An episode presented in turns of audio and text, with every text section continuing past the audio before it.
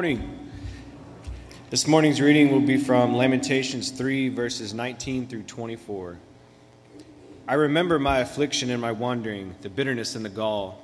I well remember them, and my soul is downcast within me.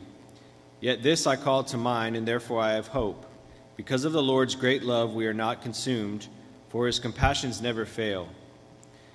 They are new every morning. Great is your faithfulness. I say to myself, The Lord is my portion Therefore, I will wait for him.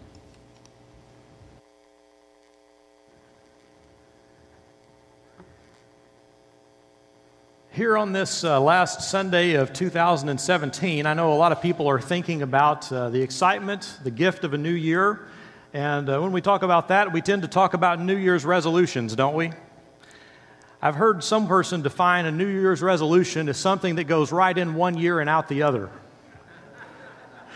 I was looking uh, at a few things people were posting about some of their New Year's resolutions, and my, my favorite one that I came across was a person who said, I decided that in the new year I need to do more reading. And since I wanted to read more, I decided, therefore, to turn on the closed captioning on my television.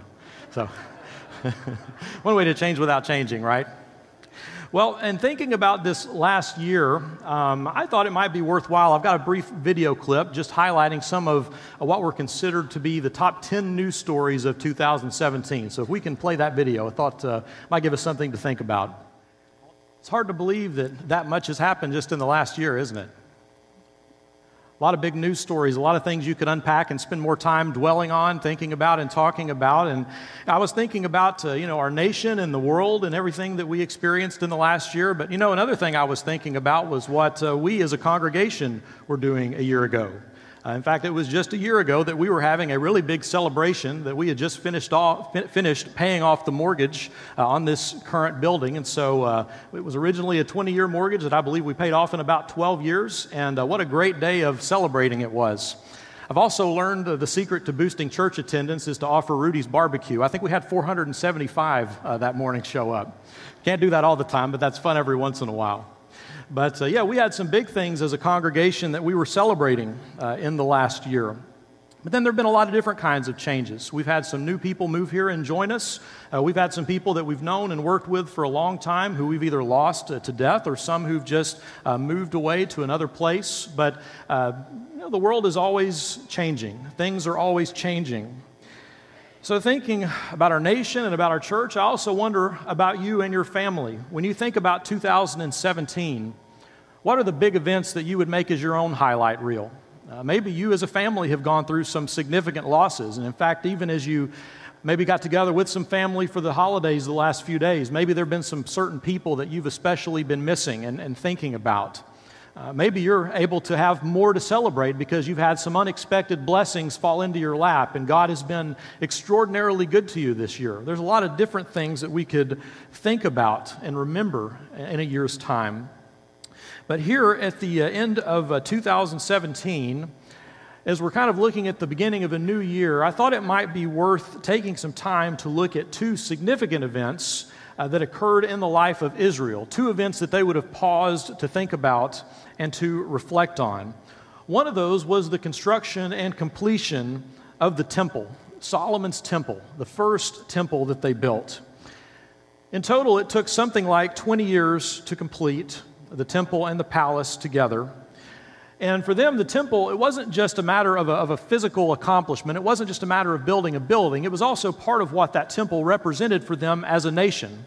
For one, that they really had arrived as a nation. They had gone from being slaves in Egypt to being liberated, just kind of a nomadic, wandering people, but, but now they've got land of their own, they've got territory of their own. And under the reign of King Solomon, it was the greatest amount of territory that they were ever governing. But Israel had arrived as a nation. It was a time of peace. It was a time of respect where they had people from all over the world coming to seek Solomon's wisdom. Uh, they were proud of themselves as a nation.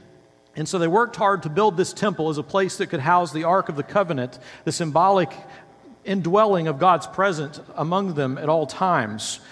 I was looking at what a massive project this was.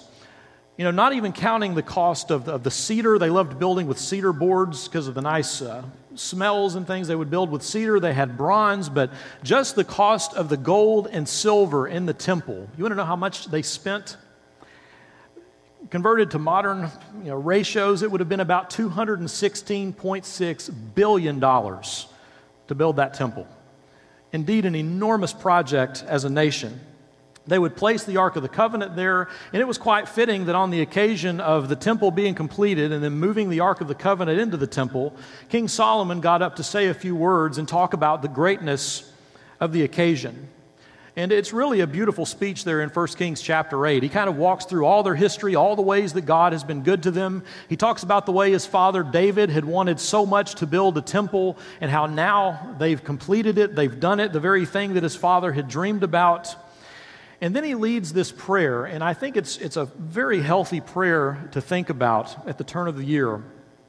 In 1 Kings chapter 8 and verse 22, it says, Then Solomon stood before the altar of the Lord in front of the whole assembly of Israel, spread out his hands towards heaven, and said, Lord, the God of Israel, there is no God like you in heaven above or on earth below, you who keep your covenant of love with your servants, who continue wholeheartedly in your way. You have kept your promise to your servant David, my father. With your mouth you have promised, and with your hand you have fulfilled it, as it is today. I want you to notice that of all the things he could pray about, the thing he's quickest to mention in reference to God is the way that God honors his covenant of love. Not that God has only loved us occasionally or occasionally thought about us, but God has made a covenant with his people and that his love is unconditional and ongoing. Solomon is able to truthfully stand there and say, We are the recipients those who've been blessed by this covenant of God's love, God's loving nature. If you keep skimming down through this text, you'll see this is a very mature prayer that Solomon is offering. It's also clear that he understands the nature of human beings and that even on this great occasion when everyone's really just happy about the celebration in the temple, he reminds them of a few other things. Specifically, that as much as we like to say we're going to be faithful to God forever, we're all still going to have our shortcomings. Everyone sins some of the time. So, as he's praying and asking God to bless this, this new temple, these new things that have been built in the kingdom, he pauses to pray about several other things.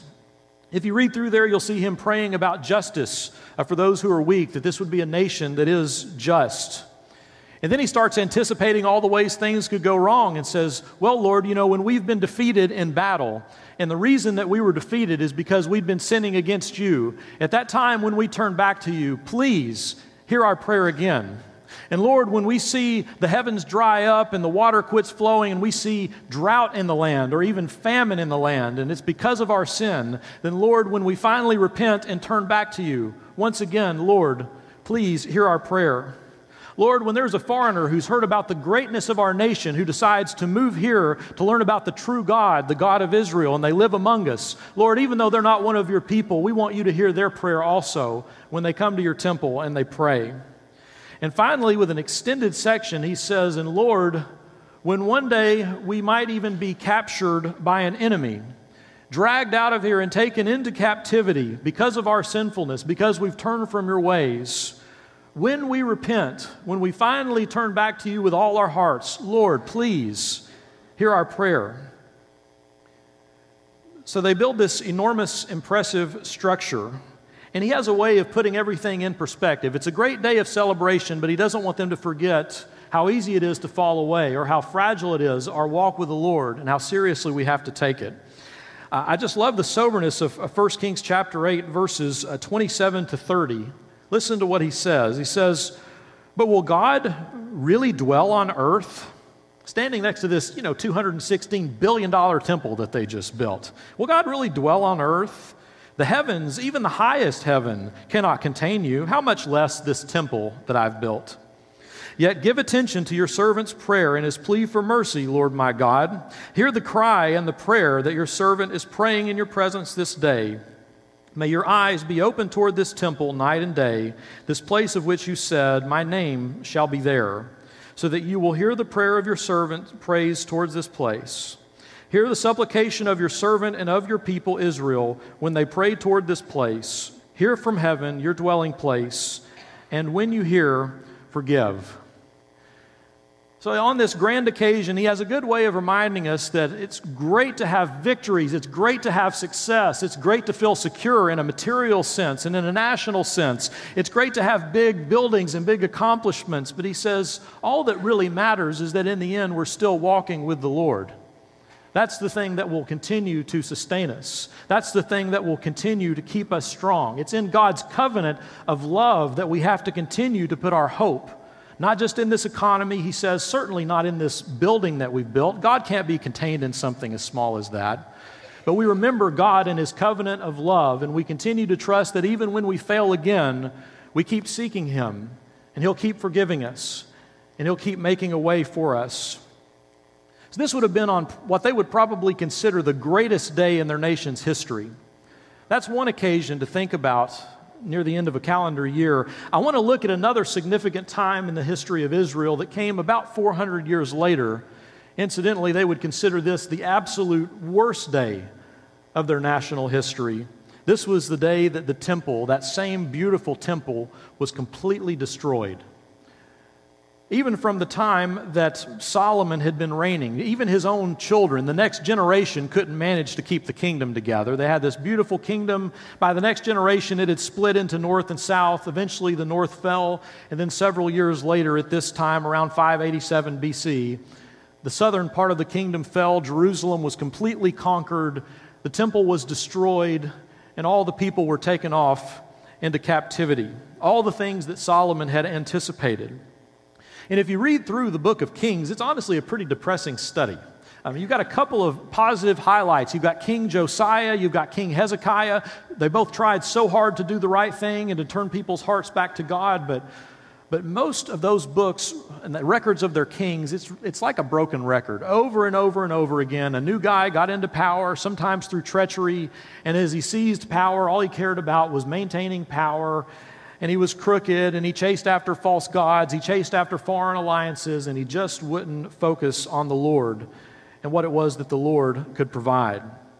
So eventually, the people did lose that beautiful temple. They were driven out of the land, just the way that Solomon remembered and, and anticipated that that could happen. One of the most uncomfortable, sad books to read in the Bible is the book of Lamentations, and so it's appropriately named. The book of Lamentations is one that we don't, you know, for that reason, typically spend a lot of time in. But this is a book that's written on that very sad occasion in their national history. I wanted you to take a look at the structure of this book. Uh, the first four chapters of Lamentations are what are called acrostic poems. So it's kind of like if you took every letter of the alphabet, they have 22 letters in the Hebrew alphabet, and each verse begins with a sequential letter of the Hebrew alphabet. So there's 22 verses in each of those chapters. The third chapter is the most significant one because this is an acrostic poem, but instead of just one verse beginning with one letter of the alphabet, they do three verses per letter. So it would be AAA and then BBB and CCC. Uh, the, fifth, the fifth poem in this book is not an acrostic, but it still is 22 distinct sections. But when you see something like this, it was very common in this culture for them to, to like to use symmetry as a way of showing importance. So, as we look at just a couple of passages from Lamentations, I want us to see that everything is really driving not just towards the end, but especially towards that middle chapter and what's said in the very center of that chapter. But it begins with this sad picture of Jerusalem and what has now happened to what had once been a beautiful city. Lamentations chapter 1 and verse 1. I'm going to read just a couple of verses to give you a picture of what most of this book is like. We believe it is Jeremiah who writes, how deserted lies the city, once so full of people. How like a widow is she, who once was great among the nations. She who was queen among the provinces has now become a slave. Bitterly she weeps at night, tears are on her cheeks. Among all her lovers, there is no one to comfort her. All her friends have betrayed her, they have become her enemies. After affliction and harsh labor, Judah has gone into exile. She dwells among the nations. She finds no resting place. All, her, all who pursue her have overtaken her in the midst of her distress. Again, a very sobering, sad picture to think about the greatness of that day when they completed the temple, what that meant for the faithfulness they were intending to have to God versus just how far they had fallen in their history. So there's a picture in chapter one of kind of the, the outside view. Uh, chapters two and four look at some of the inside view, inside the city. What is it like being in a city like this where everything is just suddenly gone or fallen apart? Uh, for Israel, we can think about what it means to have all your sources of security taken away from you all the things that they had formerly been proud of. We're a strong nation. We're a wise nation. We're a respected nation. We have material resources. We have a military. All these things they put their confidence in were suddenly taken away from them, and all that they had left was the promise of God's ongoing, unending love. And there's that question we have to ask is that still enough? You know, there are so many things in life that we're tempted to put our confidence in. I mean, we're talking about big things here, but even smaller things that we notice along the way that let us down.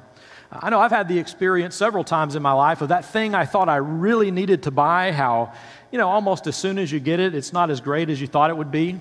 You know, can't wait to get a really, really nice television only to discover there's not much worth watching on television.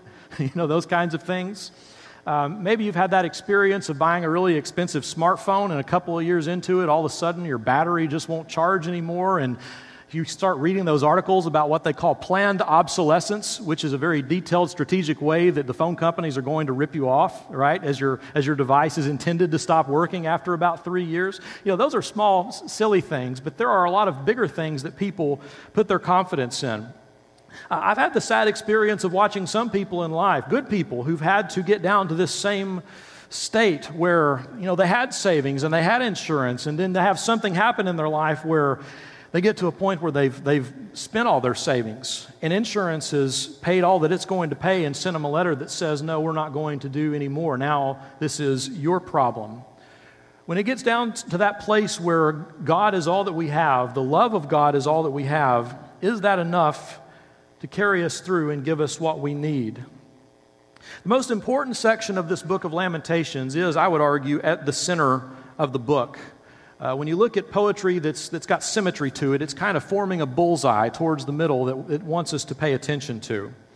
So, in the very middle of the longest poem, there in chapter 3, in the middle of the book, we get to this significant section of Scripture. In Lamentations chapter 3, in verse 19, it says, Remember my affliction and my homelessness, the wormwood and the poison. I continually remember them and have become depressed.